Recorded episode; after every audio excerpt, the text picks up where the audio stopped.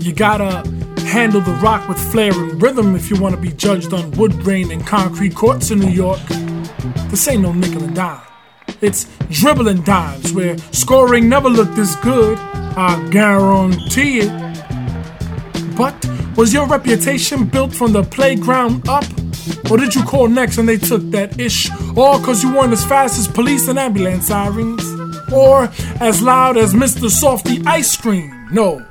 You see, this is New York City hoops in prime time. As beautiful as the skyline, it's dribbling dimes.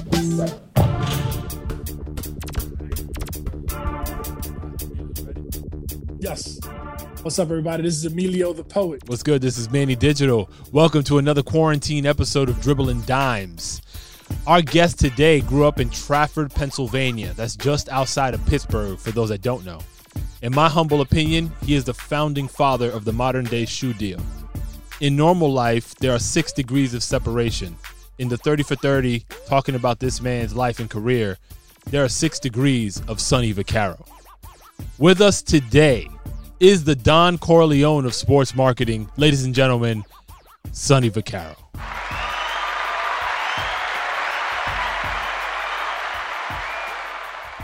What- What I what I really should have said, now that I'm thinking about this, if I was really on my game, Mr. Vaccaro, is John Paul Vincent Sonny Vaccaro.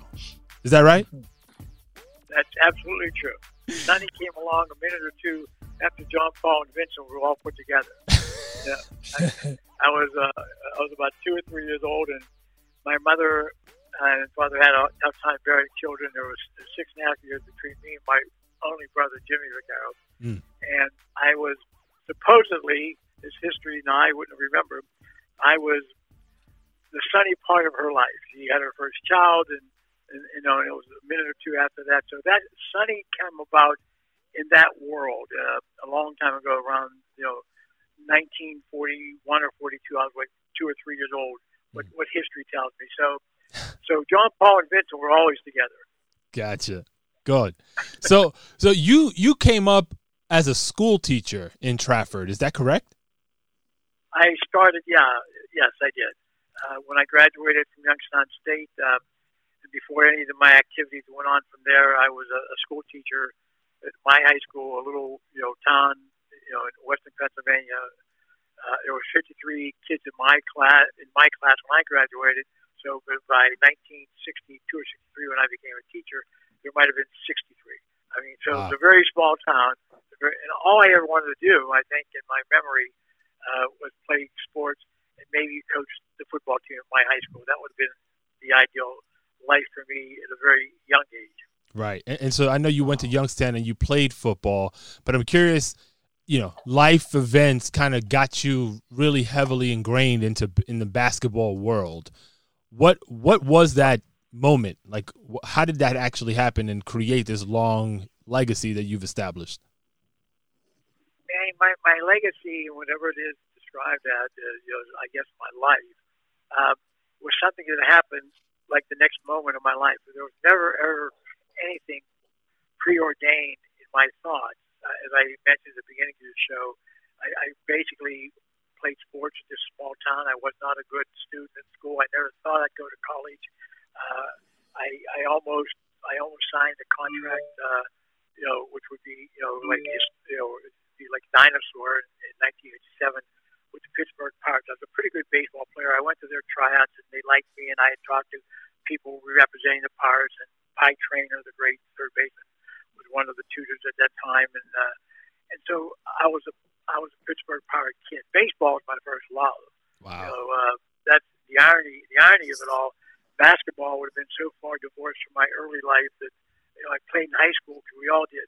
But just to get you know get to where your question is, uh, my life, uh, my life, as you go through this program with me, uh, was a matter of like you know happenstance, and and I Mm. I I evolved from everything that was presented to me the next moment of my life. I I I, I never had anything planned. Uh, You know, as we sit here, the only thing I had planned, and I knew I was going to talk to you to do your show, but but it, it didn't have to happen. You know, and if you wouldn't have called me, I wouldn't have met you. So that's Right. that's what a complete. You know, you can parallel that with Sonny Vaccaro's life. So there, you know, to go through the, the, the rise and you know whatever of Sonny Vaccaro, just go through. Maybe I can say this at the top of your show because it's something that I only about a year and a half ago it came to my life, and and I'm using it as, as I'm telling my life. You know, eventually, is my life paralleled in you know in the time era that I grew up in the 50s, a hitchhiker. Uh, that's what you did in, in the 50s. You, know, you, no one ever had a car, so young people, especially someone like me, you know, and other people would hitchhike, would hitch rides from the next one town to the next town. We didn't take trains and buses. No one had any money. Right. So then, it, so eventually, as I as I programmed what I went through, I was I was lucky enough to have a car very early in my life. This is a hypothesis. This isn't the actual event. Uh-huh. This is what I'm tell your tell your audience right now. I got in this car and I drove this car across America. I just drove. I just drove, drove, drove. It's like a it's like a mystical thing, Manny. But this is really what happened in my life, in my eyes. And then I'd stop and and, and you would be hitchhiking. Right. And we had turnpikes in those days, and usually that was a, another way because I used to hitchhike from Pittsburgh to, to Philadelphia to, to see, you know, a girlfriend I had right, right out of high school, and you, you couldn't, you know, that's a thousand miles away, right? Right. So I would stop along the road and pick up a hitchhiker. Person would get in my car, and, it, and I'd say, "Where you going, young fella?" And he said, "Down the road, sir." And I would go. And the down the road now takes a period of time. Mhm. So you know, it's not a mystical down the road, ten minutes and I drop you off. It's what happened. You get in my car, we talk. Somehow you become involved in my life. This this Mm. guy in the car, the hitchhiker, and I drop you off, and I don't see you for years, and maybe I never see you again. But what I said, and what I'm what I'm sticking with now, and I think that's how I evolved. I never knew anybody once I left my high school. Once I went to you know the junior college and the, you know, Youngstown State all that stuff. Nothing I was supposed to do ever worked out. I was supposed to go to the University of Kentucky for a football scholarship. You know, Blanton Collier was the coach. I mean, he was a great coach historically, the Cleveland Browns, all that sort of stuff. But I was injured. They sent me to a junior college. No, I, I didn't have the grades at that time. They sent me to a junior college out in California, which nobody from Pennsylvania in 1957 even knew where California was Right. it was right after the war, right? Since Mm. 57. The war was over in 45, 46. Every member of my family either worked or was deferred. My father didn't go to war uh, because he worked in a steel mill and he poured the molten lava in the steel in the crank. You see that picture a hundred million times, making guns or boats or whatever, you know, with the lava from the Mm. steel. The steel mills and the railroads and the coal mines were the most important element in, in our society in the 40s. And I don't know how young you people are. Right. But my point is, that didn't work out. So he sent me to junior college. I get to Fresno, California, with two of my friends I bring with me to play junior college football. Now, junior college football in, in Pennsylvania was not big, and you know, it's '57. But all the kids in California went, you know, there, the OJ, you know, Simpson, all the great. No one went to college. They went two years of junior college out in California, Mm. and that's I'm out there. We get off our plane in, in Fresno, California. The next day, we have a meeting with my new teammates. That was the first time in my life I was ever on, and so was Joey's and Jimmy, my teammates that I brought with me from Trafford High School. And and we meet, and half the team was uh, Hispanic or Japanese. Wow.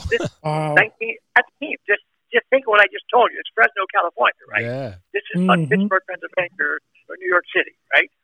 So, Right. and they're in a whole new culture, and they never knew a, an Italian, a black kid, Jimmy, and a Serbian, Joey. Okay, Wow. We're- just think what happened on my hitchhike. I go there, and I play. We had a very good junior college team. Went to a bowl game. Our quarterback was a man named Danny Villanueva. I don't know if your name Hmm. means. If you go through your history book, Mhm. you know, you know your record book, he was a kicker for the uh, Los Angeles Rams and the Dallas Cowboys, kicked in Super Bowls, and he he was our quarterback. We had four kids went to major colleges, eh, whatever. We were good. Okay, I now get hurt there, and I have nowhere to go. I'm in Reedley, you know, and they wanted me to go back second year, and you know, and, and Kentucky took away the scholarship. Right. Because I, you know, and I understand. This is still 1950.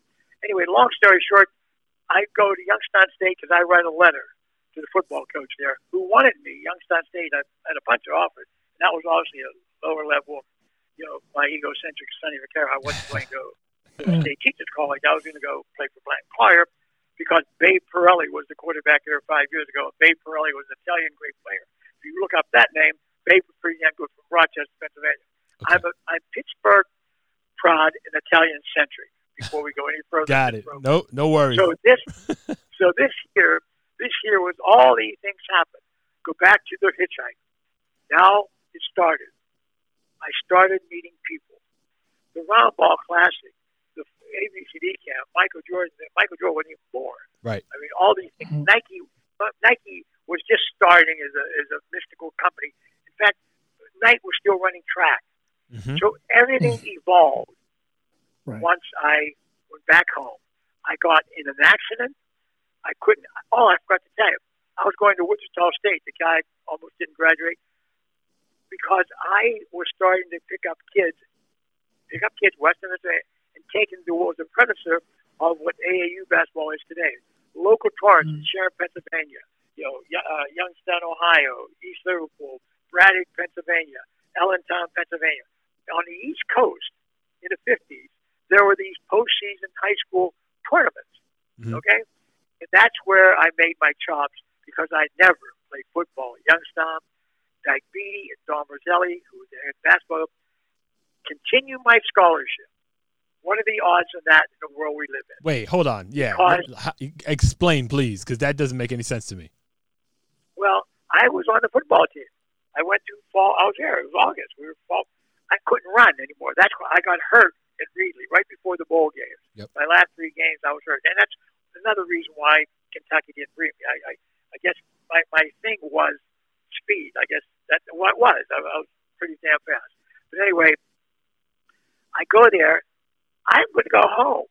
They could have just kicked me out of school. I, don't- I wouldn't know how I would have done. Dom Rosselli, the the head basketball coach, was just he liked my enthusiasm. How the hell he thought of me? I don't know, but I do know that they kept me on scholarship for four more years, being an assistant basketball coach at 19 years old, not coaching on the floor. He asked me, "Do you think you could get me some kids from Pittsburgh to come to Youngstown State to play basketball?" But That's how, how it all happened. Mm, but how does how does he invest a scholarship in you? It sounds like I mean you mentioned like he liked your charisma, your character. He saw something in you, but like how does he know to tie you into basically a, a recruiter for him? I have no idea. Okay, so there wasn't I wouldn't anything that was I- missing here. It's just it was just him on a whim. No. No, well, I was practicing football. I, I didn't even go. To, I, I didn't go to basketball. You, you have to understand. This is my freshman year there. There now. Okay, I transferred Right. like my twelfth year, my my first year at Youngstown. He didn't know me. He knew me from two weeks at the, the summer camp at Fitch, uh, camp, uh, you know, the play days used to go, uh, and then then Dike. I couldn't run. I couldn't. I couldn't help the football team. They were pretty good. And and Dom said, "I like this kid. I like to, you know, I like it." He had no idea that I knew anything about basketball. This was, you have to understand now, there was no Dapper Dan Round Ball Classic until Right. 1965. We're talking about 1958, 59. Wow. The, the basketball game came after I started recruiting to being great players. I'm 19 years old. Wow. Let me just tell you, two kids that I recruited from the area of Pennsylvania, you know, went to Youngstown. Yep. Freddie Red Jones and, and David Culliver. They're both hmm. in the Hall of Fame. Two of the kids I recruited are in the Hall of Fame at Youngstown State. Wow. And just for your note, if you go back to the 50s and 60s and 70s, Youngstown State was as good a small college. It was relative to you know what we have today in the, that second division thing. They were good. They were good. Mm. I mean, you know, these, these, these and, and there, there it was. So I can't explain me. I can't explain when I graduated from Youngstown. I went to Wichita State on a graduate degree because one of the greatest coaches in the world, Hall of Fame coach Ralph Miller, recruited me because he was recruiting people from Pittsburgh. And by this time, I had not, I had not started the Dapper Dan yet. I was just taking kids to these tournaments in all these little cities. Ralph Miller and his lead assistant was a man named Lanny Van Eman, who to this day is one of my best friends in life. Wow. He was one of the best players ever. And McKeesport in Western Pennsylvania to Ralph Miller at Wichita, go back through the go back through his history.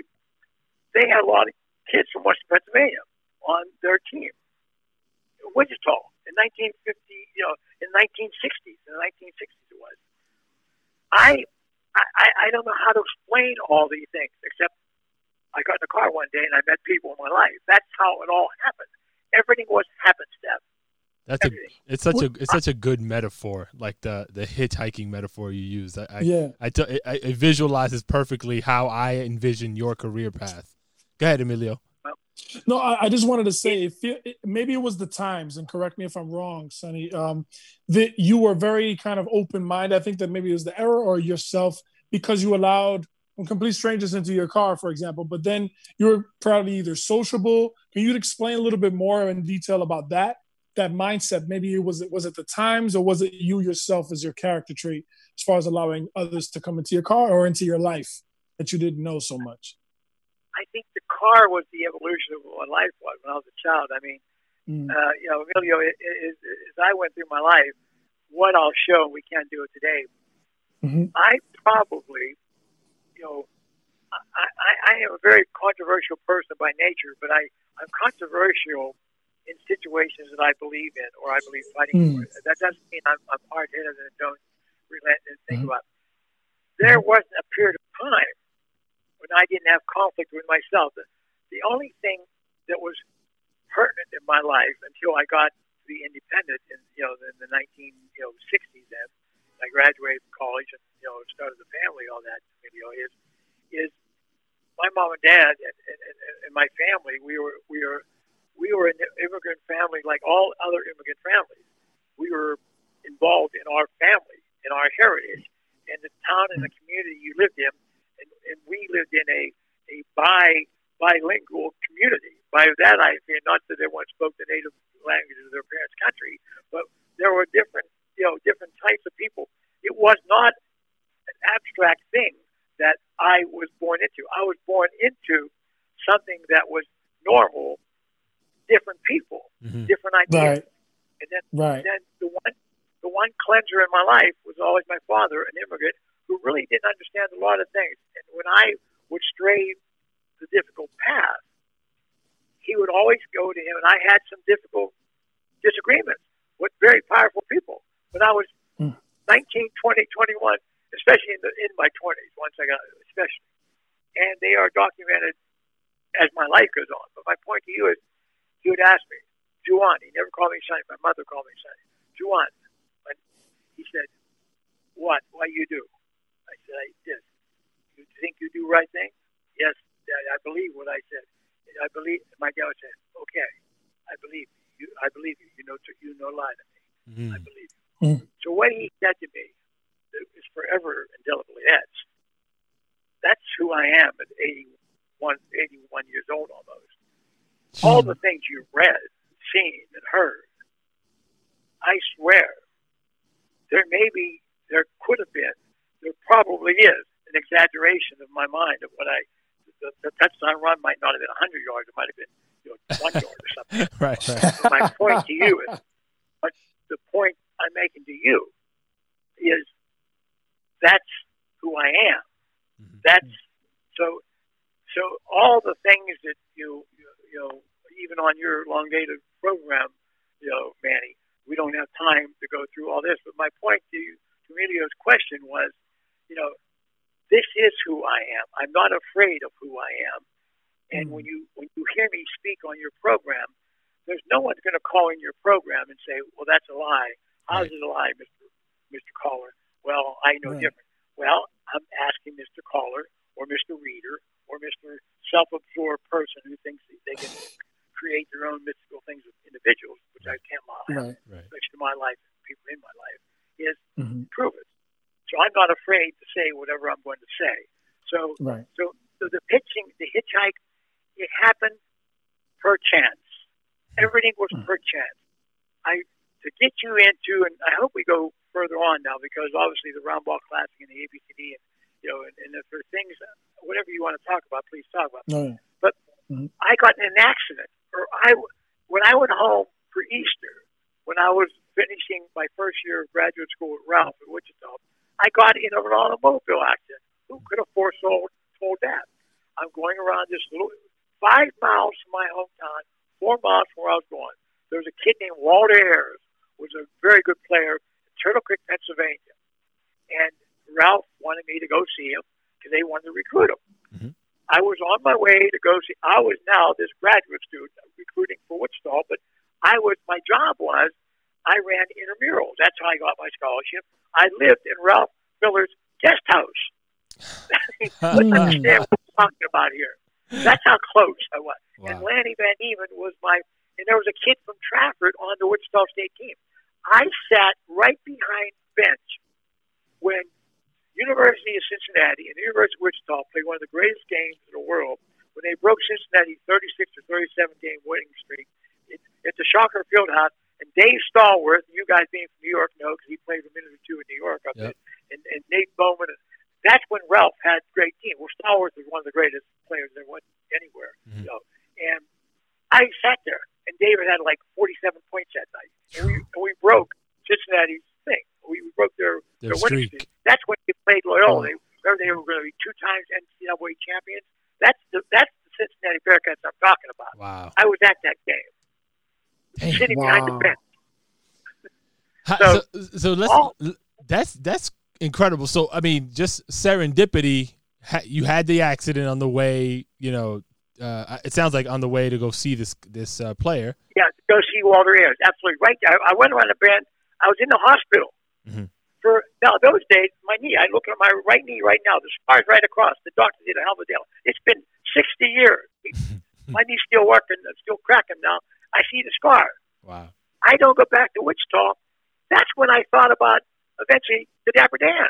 Uh, If I go back to Wichita, Ralph leaves the next year to go to Iowa. I probably would have gone.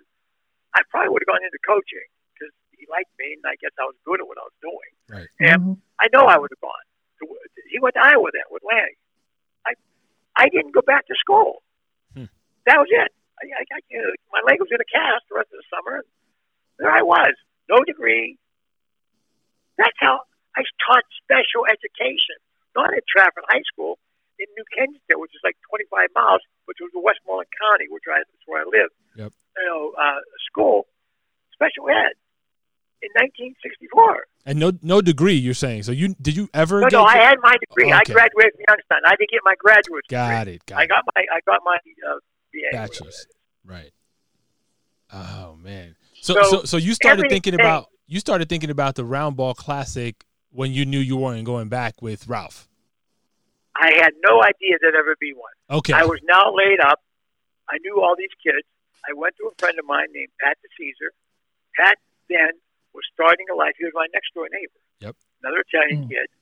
And he was getting into rock and roll promotions at the brand new Civic Arena in Pittsburgh, Pennsylvania. Mhm. You know, the, the, the, I mean, that's the Civic Arena that they evolved now into the, you know, what they what the hockey team uses and all that sort of stuff. My point, it was brand new, and I come up with the idea: let's start an all. No All Star game would ever been played in, the- in, the, in the history of basketball until the Dapper Dan, where it was. Mm. There are a lot of games with All Stars on them, Manny, right. but but- there was not an All Star game. The best kids in Pennsylvania played the best kids in the United States. That's how it all started. I never knew any of those kids. And the kids in the United States, the first time I met them was when they got off the airplane or their parents drove them. Mike D'Antoni, the coach of the Houston team, Yep. he played in the second one from West Virginia. Wow. I can give you a litany of great players. I mean, I never knew these guys. I read Parade magazine. I read Dell Sports. I used to call people on the phone. I knew most of the Western Pennsylvania kids. I didn't know the kids in Pennsylvania, in, in Philadelphia. What the hell? I was just this guy. I didn't have five cents in my pocket. I read books and I could call people on the phone, and there were no cell phones. None. So how do you Right. so how do you open it up to the nation, right? Because basically what you're saying is the you know Pennsylvania versus the the whole country, right? And then because my whole life, the whole uh, excuse me, Manny. Yeah. that's a good question. How do because I never thought small in my life. Mm, Mm. Why did I tell Nike sign the goddamn coaches give the money? Right. Why did I do this? Why did I do that? I don't know why I did it. I just did it. Why did I say give them all the money? Why did I say Mm. sign the whole university? That's what history is finding out. Manny, I could be on a psychiatrist co- uh, couch right now. the words are going to come out the same. Right. I can't tell you. I can't tell you why. Why is someone who writes writes something down and say, "This is what I want to do. I want to study. I want to be a doctor like my daddy. I want to do this." What I knew I didn't want to do is go into the steel mill, the railroad, or the coal mine. Mm. That I did. right.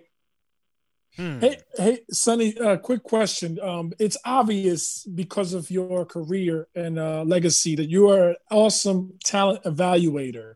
Uh, for picking Jordan and, and having Nike throw the, the, all the money that they had uh, at him, and also you picked some Hall of Famers early on. Did did you ever consider doing anything in the scouting department, or was this just kind of like this is something that is part of you and you're just kind of going in? Did you know that about yourself, or, or was it just like you're confident about every everything you did? I never thought what myself was going to do one minute from now until until whatever I was doing one minute from now was no longer available to me.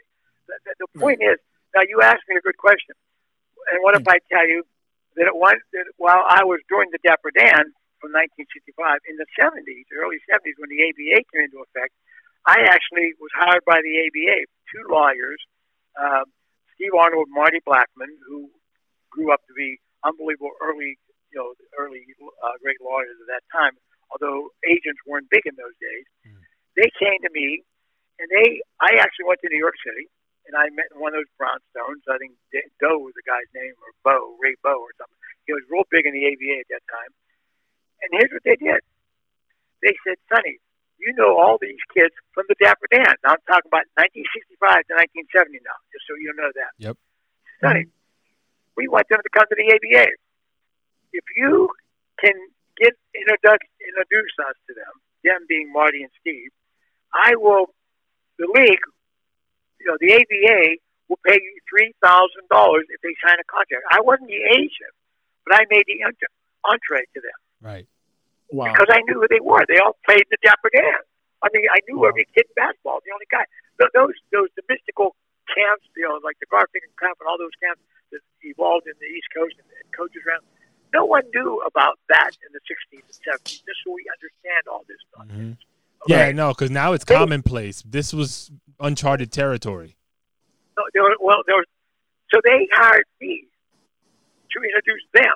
Right. And if they signed with the league, I didn't do the contract, just so you know that. Right. I just said, here's Steve, and here's you know, here's Manny, and here's Emilio. Right. They're, they're, they're, Right. they're working for the ABA. If you signed to the hmm. ABA, I made good money. Yeah, I can I- I imagine. got five- I, I got I got five kids. Wow. I, I, I, I Mm. ended up doing a little period of time. That was fifteen thousand dollars. But what did, what, what did that do? That introduced me to the other one. You guys don't know, but on my own, on my own, I represented a couple other kids then that went to the ABA. Really? But the most Mm. famous, the famous one was that I never knew him. A kid I coached in high school.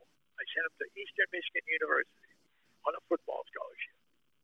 I wasn't the head coach. I was just an assistant coach that knew people because of Dapper Dan.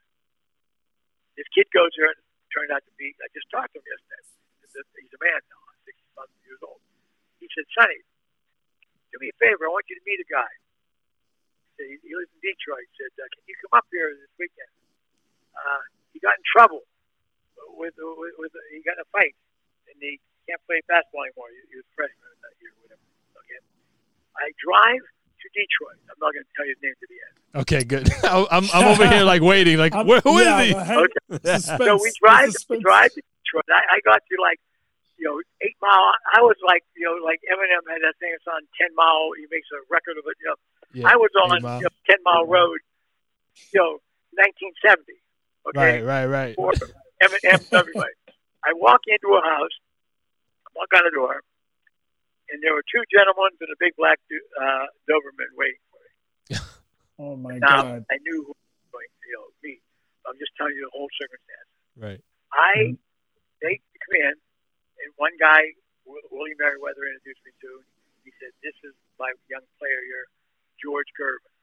Whoa. Wow. The Iceman? Oh, I quit. That's incredible. The Iceman. I did George Gervin's contract with the Virginia Squires.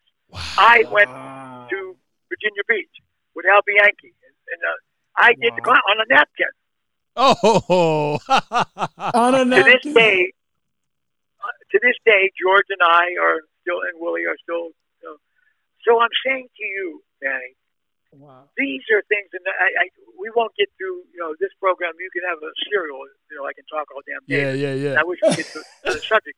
I'm saying these are the things that happen on the Hitchhiker's ride. George Gervin, you can't Wow. explain it. There's no Wow. explanation. No, that's in, that's incredible. And what did you know So what about else you have in your notes? What, What- else you have in your notes? Where you, take me? Just get past. We won't get past 1970. well, I, I got like 10 George Gervin questions already, but go ahead. Oh, man. On that note, let's take a quick pause to celebrate a Dribbling Dimes milestone.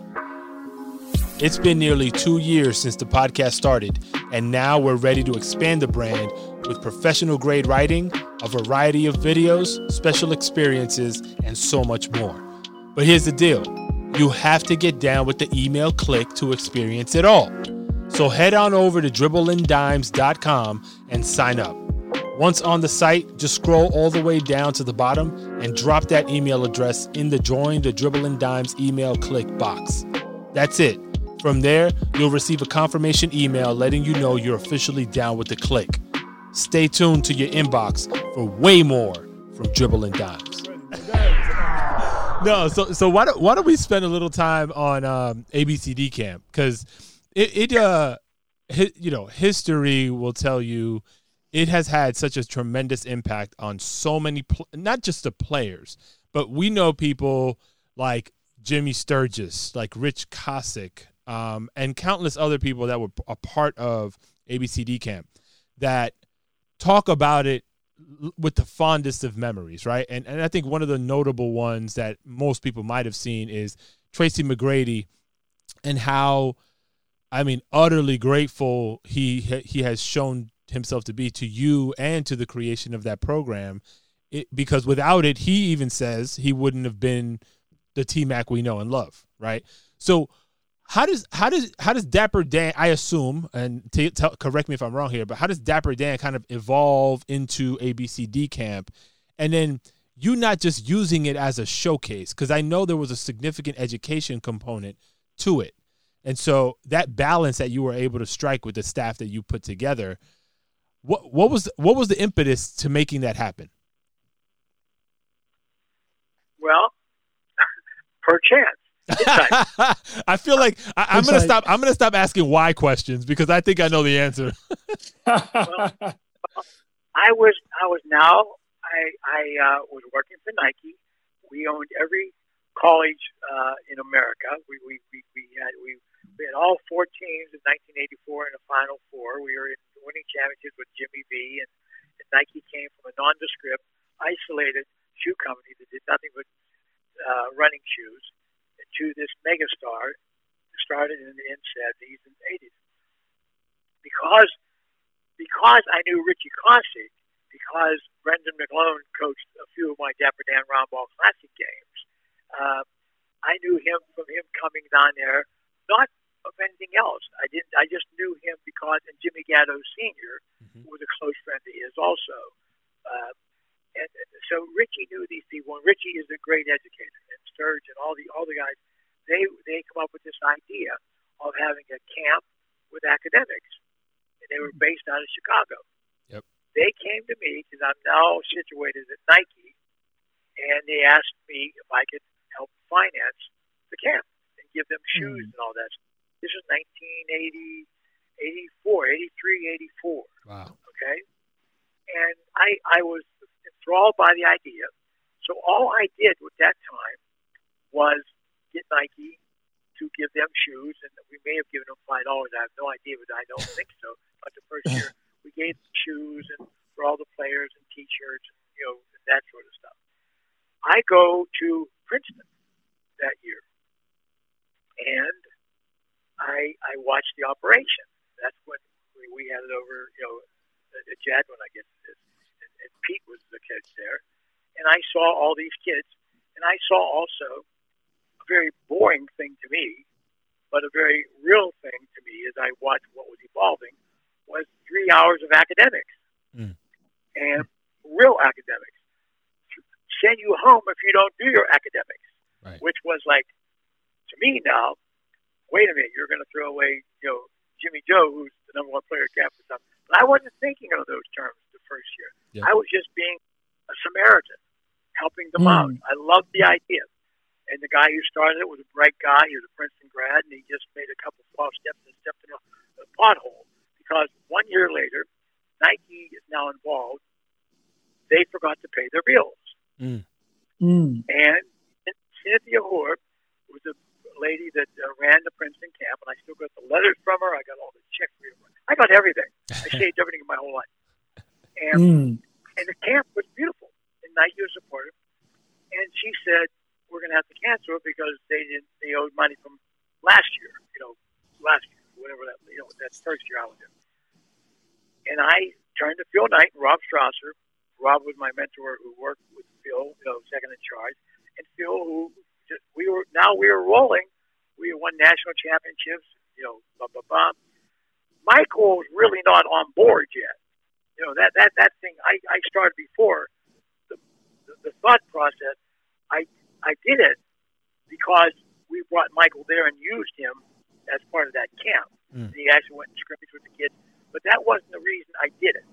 I did it because it was a great idea, Mm. and it fell apart because they couldn't pay their bills.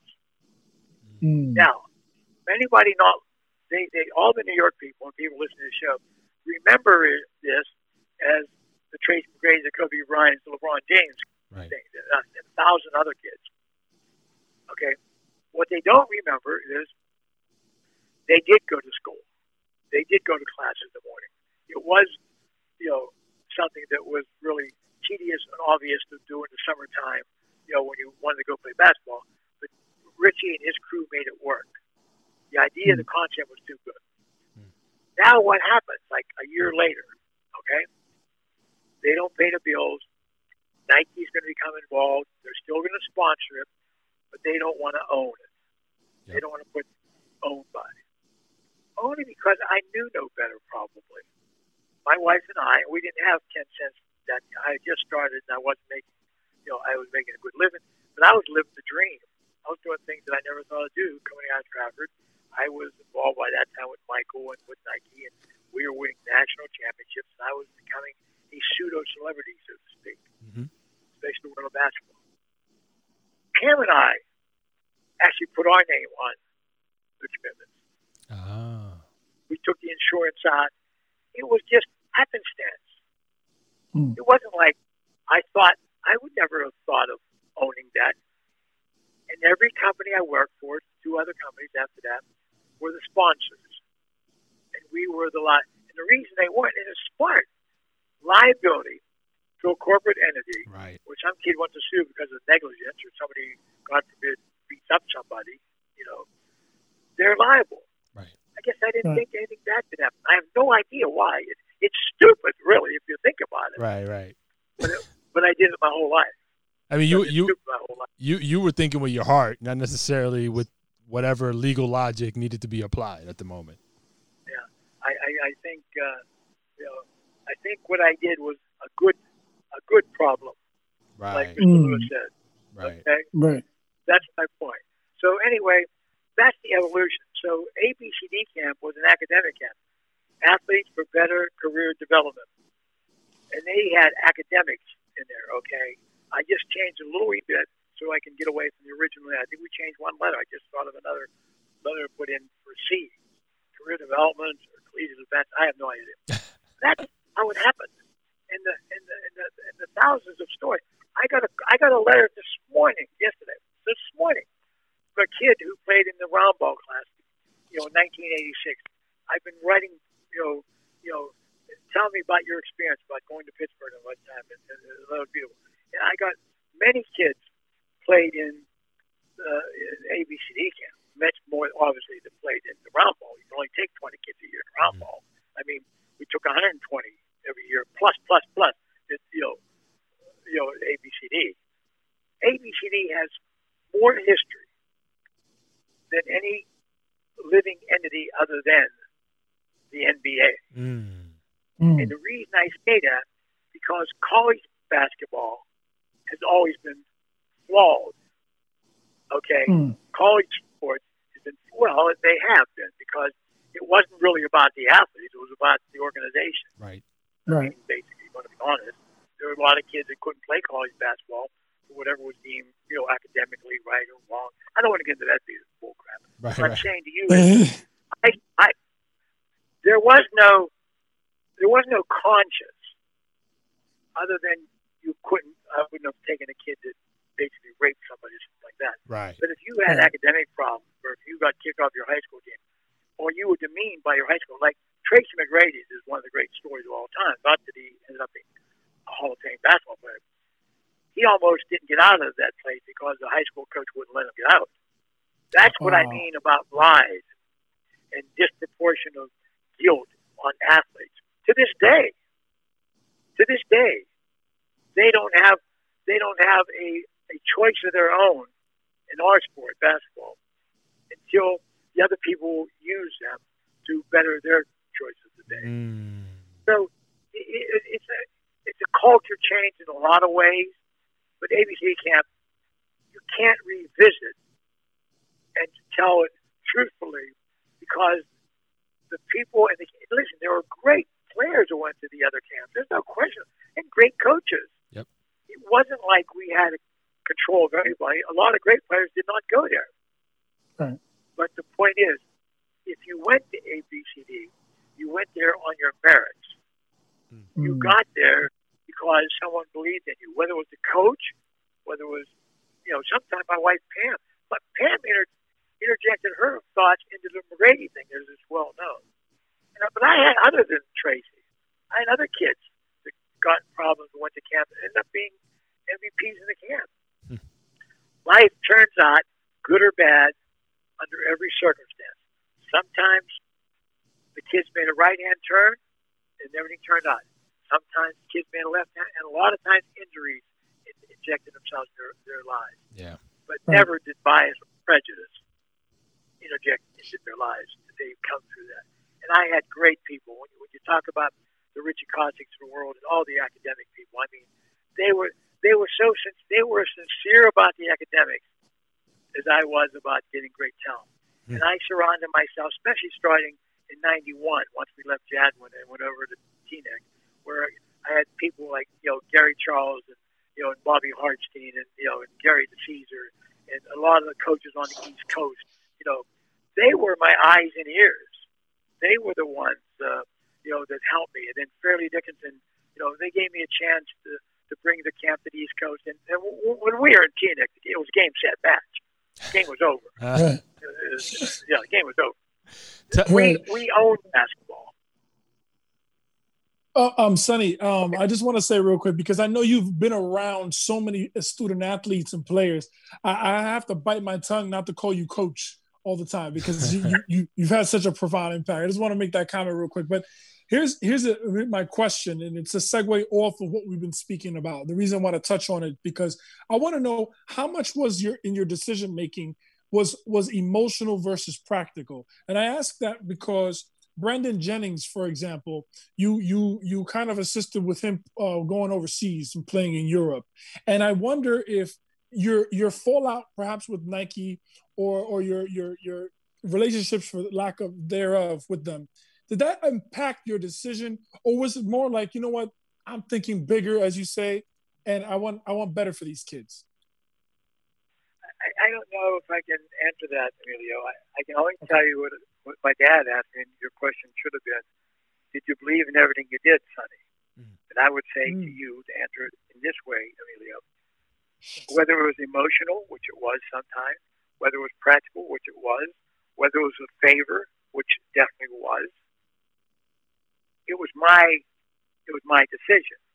So I was the conscience of my own my own voice. I mean, I I owned that. So if Right. you know the Brandon Jennings things, I I didn't know what was happening until he called me. I knew Brandon, and he only went there like I only knew him like he, he was a junior. He never was there for a senior year and was never you know uh, all that sort of stuff. He called me out of respect for him and his mother, and people said call Simon Carey. He didn't know me that well. Mm. I- It was a hundred, you know, and he was a great player. I knew who Brandon was, but it was it was an obligation I've had. He hmm. asked me to see if I could help him. Why would anyone say no? For what? Well, some reason would say, well, all the bullshit that I went through with Brandon and, and Alice, his, his mother, you know, telling me that it was wrong. A lot of my friends, blasphemous, called me a this or called me a that. Some guy said I didn't believe in education, and all that. I know what the stories were. I know what they all have been all my life. But Emilio, to answer your question, how could I sit here all these years later and be relevant in the world I live in if I would have been anything other than who I was? Mm. And that's not just me. It was all the people that worked with me, that helped me, the parents. My biggest success in my life, other than my family, my, my, my family, my wife Pam, my mom and dad, was the parents or guardians of all those thousands of kids that played in any one of my events. You understand, Emilio? I didn't know their parents. They didn't know Sonny Vaccaro. They, I said, come to Pittsburgh in 1965, get on an airplane. Why the hell did they do that? Yeah, How many that's times I asked that? that's a good question. Why did they do that? First of all, 99% of kids never been on an airplane in 1965. Right. There Well, were no mhm. cell phones. You had to stop an airplane every 10 minutes to either refuel or land and go. No one went directly from Pittsburgh anywhere, you know, except Mhm. Philadelphia, maybe. Mhm. My point to you is how, on God's good name, if I consider myself a man who believes God, and I do, how, how really could I have answered to myself 80 some years later and had some sort of a bias against whatever? It's impossible. So everyone that came, how about if I tell you, I never missed a game. Really? ABCD. Never missed a game. Now forget a game. I'm not talking about a day. I mean a game. I went all three courts, especially since Jad, especially because Jad was easy. There was one court. There were three there. I saw. I'd go down for the morning workouts with Timmy Gergerich. I remember when Gary Charles and, and, and, and the other Gary and Bobby that give me the days. I never made that. I trusted them, and they did great jobs. The people that worked with me gave me a part of their life for a very small part of a year to make the events that we are doing right. That's why you, you, you can't get away from talking about it. The generation will be gone. We'll all be gone eventually. That's that's what happens. Okay? But Mhm. I don't think the memories of the camp will ever recede because what I'm getting now are the sons of the guys who were the sons of somebody else Right. that went Right. there Right. and and and, and and all the negatives, and you know there were negatives, Sure. especially Sure. New York, because embedded in me was what people thought I did when I was at Nike with college coaches and recruits. I mean, Mhm. I, I don't want to go into that. I mean, but my point is, staying on your subject matter. How in the hell could I have done anything different without the Mhm. parents or the guardian? On the faceless, nameless people, I had no idea who they were. Mm. Helped me have a wonderful life, but not only that, opened the doors for many things. I think what I was involved with with Ed O'Bannon, Yeah. truthfully, and I'm still living and I'm still fighting the windmills on this on the presidential election, on everything. I'm not afraid to tell you who I am and what I do. I'm not afraid of you not liking me. That's your choice. What I'm afraid of is when people are afraid to tell them who they are. Mm. And that's the Mm. society we could. And I believe that I've witnessed something here from O'Bannon. I think all the things that the kids are now doing You know, and some of them don't even remember Ed O'Bannon. Right.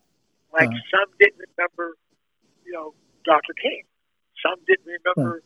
You know, I think I think what John Carlos and Tommie Smith and Peter Norman did, you know, in '80 uh, '66, was was set set the whole the whole phrase of independence and fighting for yourself.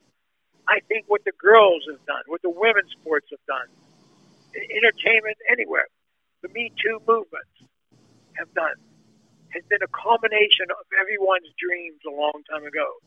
You know, today, a hundred years later, there, there's we're writing stories about suffrages a hundred years ago. Yeah. I mean, it's- are you it's crazy. kidding me? It's crazy. Are you kidding Wow. me? We're writing, That's but right. people don't know. Well, that's the sin of America. Let me tell you what I believe the sin of heritage, not the sin, the the the the, the sacredness of heritage. When I was that young kid in Pittsburgh, when we all grew up to whatever nationality it was, whatever religion your your parents belonged into, we had an undeniable faith in that because that's who we were and we believed and we were proud. We all didn't do good. We all didn't obey the Ten Commandments. Right. Shit happened. Right. Right? Right. But we had a base. we had a base. And that's the difference. So today, the O'Bannon case, you know, they ridiculed Eddie. You guys know Right. that I went to 10 or 11 guys, major, major, major players, all Americans. I knew every kid, and they all Right. knew me, and they're all my best friends, and they still are. But they just, they didn't want to go against their school, school that they didn't graduate from probably. They Right. didn't want to go against Right. whoever. They didn't offend their coach. No one wants to offend anybody. But I'll tell you what, listen to this show today. You offend people by not standing up for yourself, Yeah. not standing up for Mm, other people. That's how you offend them. That's right. You don't offend them by telling the truth. And and you know what? Some people don't want the truth, and that's that's their prerogative. But we've drifted Right. a long way from here, and I'm very glad we're on this subject. Because the other part of me is just um, but O'Bannon and all the people to put things in proper place. That's where it goes. All the edu- all the real educators, hmm. you know, getting a college education today. I mean, we're fighting now over whether we should play football or not play football. I mean, you know what? That that that's okay. The only thing I know is we should be fighting over one common denominator now. Whether we should all be part of a mass genocide here by doing things that we're not supposed to do Mm. on our own volition, not somebody else doing it. You have a Mhm. choice to do what's good here. When you were genocide, people exterminated you. They did it. Mhm. Right. They chose not this. I really swayed a lot on a Sunday morning in New York, but I'm saying I'm saying it all goes back to it all goes back to athletics and kids, and basically, you know, I, I I- I'm going to be 81 years old, the 23rd of September. Few I guess. weeks, yeah. Yeah, I mean, but That's I'm saying beautiful. to you, I, I, I'm saying we have a chance. We have a chance to get past this. But you know what? About an hour and a half ago, Tammy and I were talking. You know, we we've lost people, personal friends. Richie's lost same people. Guys were at that camp. Guys guys were at that game. Those five kids in New York that had the smoke cigar shop. Do you remember?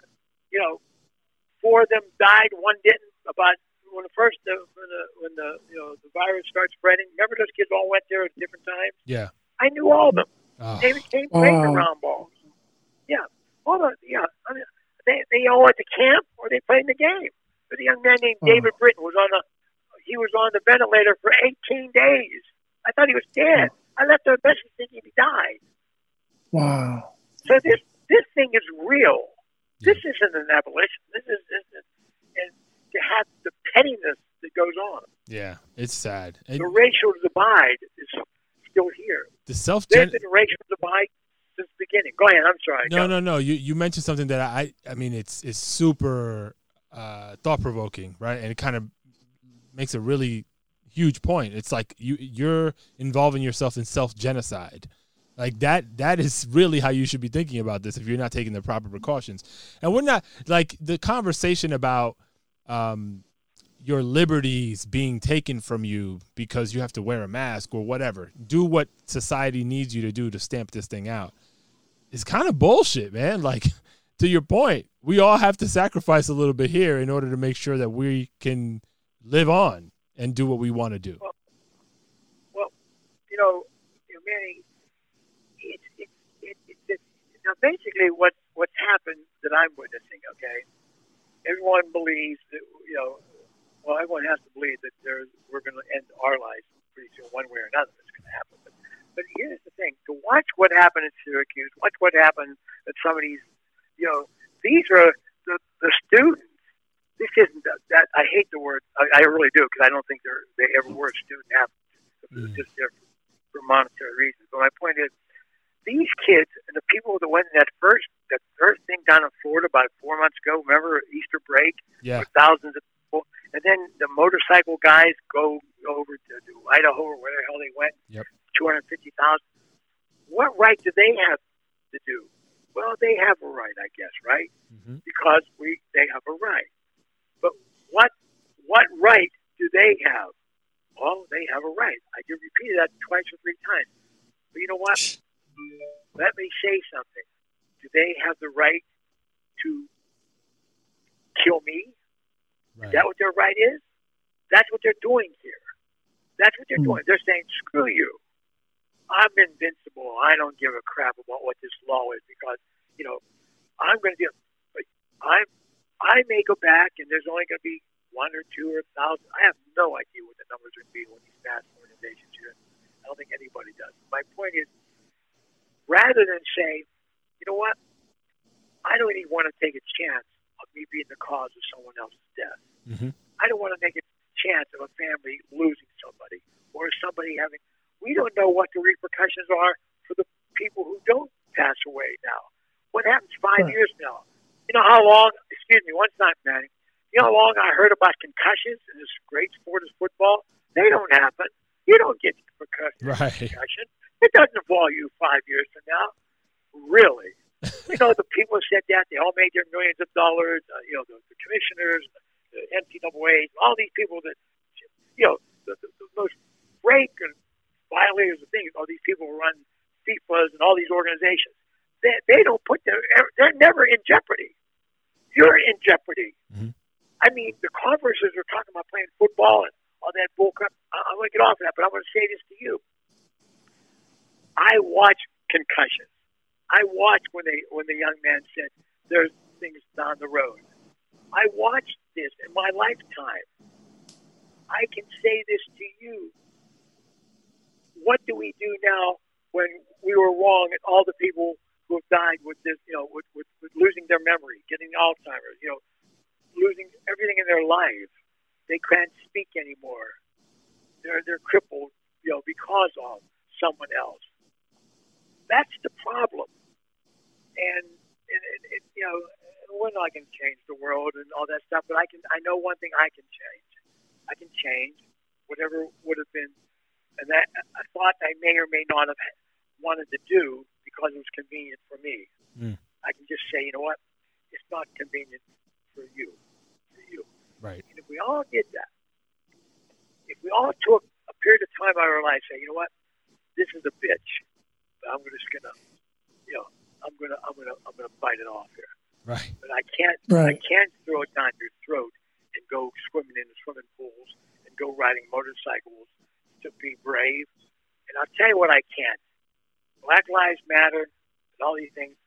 I can't stomach the people that stand on the courthouse steps with guns in their hands and you know emblems of flags on their chest, and they say, "We are the saviors." Mm. If they really believe in their cause, then believe in your cause, but don't believe in your cause at the destruction of someone who don't believe in it. Yeah. Because if you do, you are a crass individual that really has no choice in life. You see, someone else made your choice for you. They aren't independent enough. I mean, the people who do things because they're basically following orders, and that's what they're doing. The whole gun thing, this whole. I mean, I, I can't believe what happened in the last years. I'm so proud. I'm proud of the women. I'm proud of you know the Me Too movement because we're now coming of age. But how how on earth can you be more? How can you say I'm proud of what happened in Minnesota? Yeah, I know. Right. You, you got to be you got to be nuts. Man, the man gave in the in the last breath he says is bum bum. You know, Mhm. I can't breathe. I mean, how do you? Do? We've seen that. We've seen the difference, and all nationalities, all people, all people. And the only way it isn't told, Danny, and what I'd like to say in this program here, and I don't know how the hell I got here. I've been saying it for like six, nine months. Is there was a little girl in Germany a long time ago. There was just a little girl in Germany in somebody's attic. And there was the problems were starting in Germany. It eventually evolved into one of the most horrible things that ever happened to mankind. And she wrote and she wrote, and no one really knew what she was doing. And then the war was over. And then we found out what the Germans did. We found out what the Holocaust was. We, we, we found, and in mankind, man has found a way to be discriminatory against others since the existence of time. We, we've always destroyed each other. Genocide and all these things have happened in the past. Slavery has always been there in the past. But this girl, this girl, wrote this book, and there was times when Nazi Germany were burning all the books, and you got visions of all this, right? We all do. There's millions and millions of movies made about it. Mhm. But Anne Frank wrote a book that lives forever Mhm. because she was up in that attic and just said what happened to her and her family. That to me was one of the most meaningful books I've ever read because it showed the guts and the fortitude of a young child not really knowing what the hell was happening out there, but telling us this is what happened. And what I'd like to say to end it, what we have today, what I've watched in my life, is how a lie can perpetuate itself hmm. and become a reality if the people don't fight back about the lie. See, lies are often won by the winners of the war Yep. or the winners of society. But every once in a while, and I'm not comparing myself nor anyone in the world to Anne Frank, but there were plenty of Anne Franks in a different way that allowed us to know the horribleness of what happened. We're now finding out, you know, the indigenous people in every country, just not in America, every company in countries. I, I never, I, I, I never understood really. I mean, I did as I was growing, but I didn't know what it meant to be indigenous in Australia, other than people were different. Yep. I didn't know, you know, we, we only see we only see the Indians as people who lived on a plantation because we pushed them on the plantation. I only seen people fight back. I, every nationality, every heritage, we've gone through something. But the crazy thing, Neil, is listeners in this podcast is we're supposed to be educated. It's 2020. We have a man who does nothing better in his whole life than lie. Mm. He lies, and he lies on top of the lies, Right. and we're following him. Some people are following him. Yep. I don't know who's good, who's bad. I know who is evil. Mm. A lie is evil. And Manny, let's do part two of this someday. Okay? Yes. But I know we didn't get to what I sort of got carried away, and this is like having a conversation on a Sunday morning with two brothers. That's So, that's, Ah, that's thank you. exactly it. That's exactly it. I have I have one more question for you though. Um, Yes. You met Gary DeCesare in Pittsburgh. He he was on Yes. this show and he told us the story. I, I wonder if you remember that meeting and how that Well, relationship well, it was it was a Dapper Dan game, and it was a clinic. Mhm. He was a young coach. I, I don't know if he was the same Anthony or St. Raymond Center or not. He was a young coach, and he was Italian. My God, Right. you know, and uh, you know, and he came to the thing, and he wanted to be involved. He liked what I was doing, and I have no idea. He was one of those hitchhikers. Right. Then I adopted Wow. him and his wife and his three children. And to this day, you know, Gary, Gary, he's in a different car, but his wife and his three children will be favorite. Not that Gary's side, you know, favorite side. That's the same with Bobby Harstein and Gary Charles and thousands of other people. I met them as a hitchhiker. Gary Charles and Mickey Walker come to my room in Minneapolis in 1991 at the Final Four. I don't know who they are. I just got fired by Nike. I mean, shit, I had to go go recoup. Right. You know, and Gary, Gary's in my life the rest of my life. I watched his kids graduate. Hmm. I mean, Wow. it's wonderful. That's what my life has been. Oh, it's great. That's beautiful. I- That's I- beautiful. You're writing a book. Is that right? I'm writing it, and hopefully next year it'll be done. But it will, it will be done. I hope God gives me five minutes to make sure it gets done. But if not, Pam will carry it. If not, I'll have a lot to do. Good. In All right. theory, it's done. My my story is told. Now we got to make sure everything is true in it. Okay. That is done. you got to take it to the fact checkers now. I got it'll be No. bigger. It, it, it ain't gonna have to be. It ain't gonna, just trust me, gentlemen. You know, hopefully we all live to you know talk about it and all that stuff. But I'm telling you, Yeah. There ain't gonna be no lies. That ain't Sure. that ain't even possible. Um, Sonny, I just want to make a comment here. You say you you're going to be 81, but you definitely do not strike me as as an 80 year old man. Y- Your wits about you is spot on. I think your memory is better than mine, and that's a shame to admit, but uh, I got work to do. Well, I I don't think it's better than yours, young fella. But but I, I, I thank God for a lot of things, and uh, I thank I thank my mom and dad for my life, obviously. Right. But it's the hitchhikers. It's Mm. the hitchhikers that made my life. Man, uh, before we part, I, I'd love to give a big shout out to Pam Vaccaro. Yes. I keep hearing, and I've never, I've never met her. I've seen her on television. That's the Yes. extent of our relationship. But I, I know how significant a godsend she has been in your life, just based on all the conversations I've had with people that know you and her, and how she guards you like nobody else to make sure that you're firing as optimally as possible. So I just I want to send her, you know, big thanks because I know how significant my wife is to me in my life and how she keeps me grounded. So I can only imagine how big of a blessing she's been for you. Question about it. No question about it.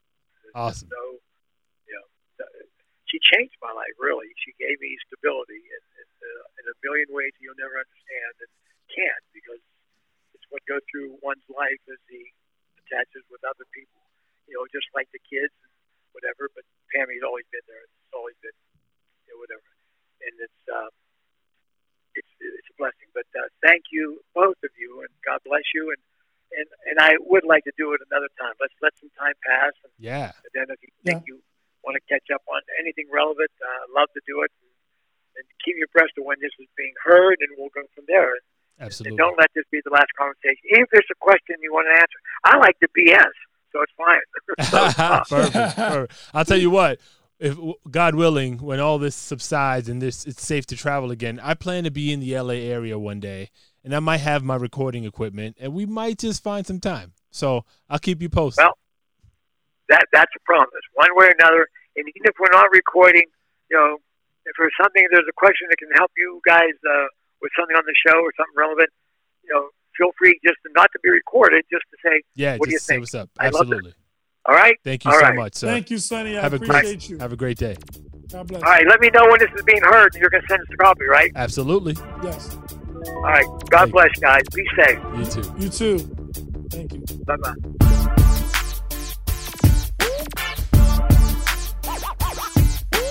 Thank you for listening to this episode of Dribble and Dimes. If you like what you heard, please leave a review or comment wherever you're listening to us now. Check us out on social media as well. We're live on Twitter, Instagram, and YouTube. On all platforms, you can find us at D R I B B L E N D I M E S.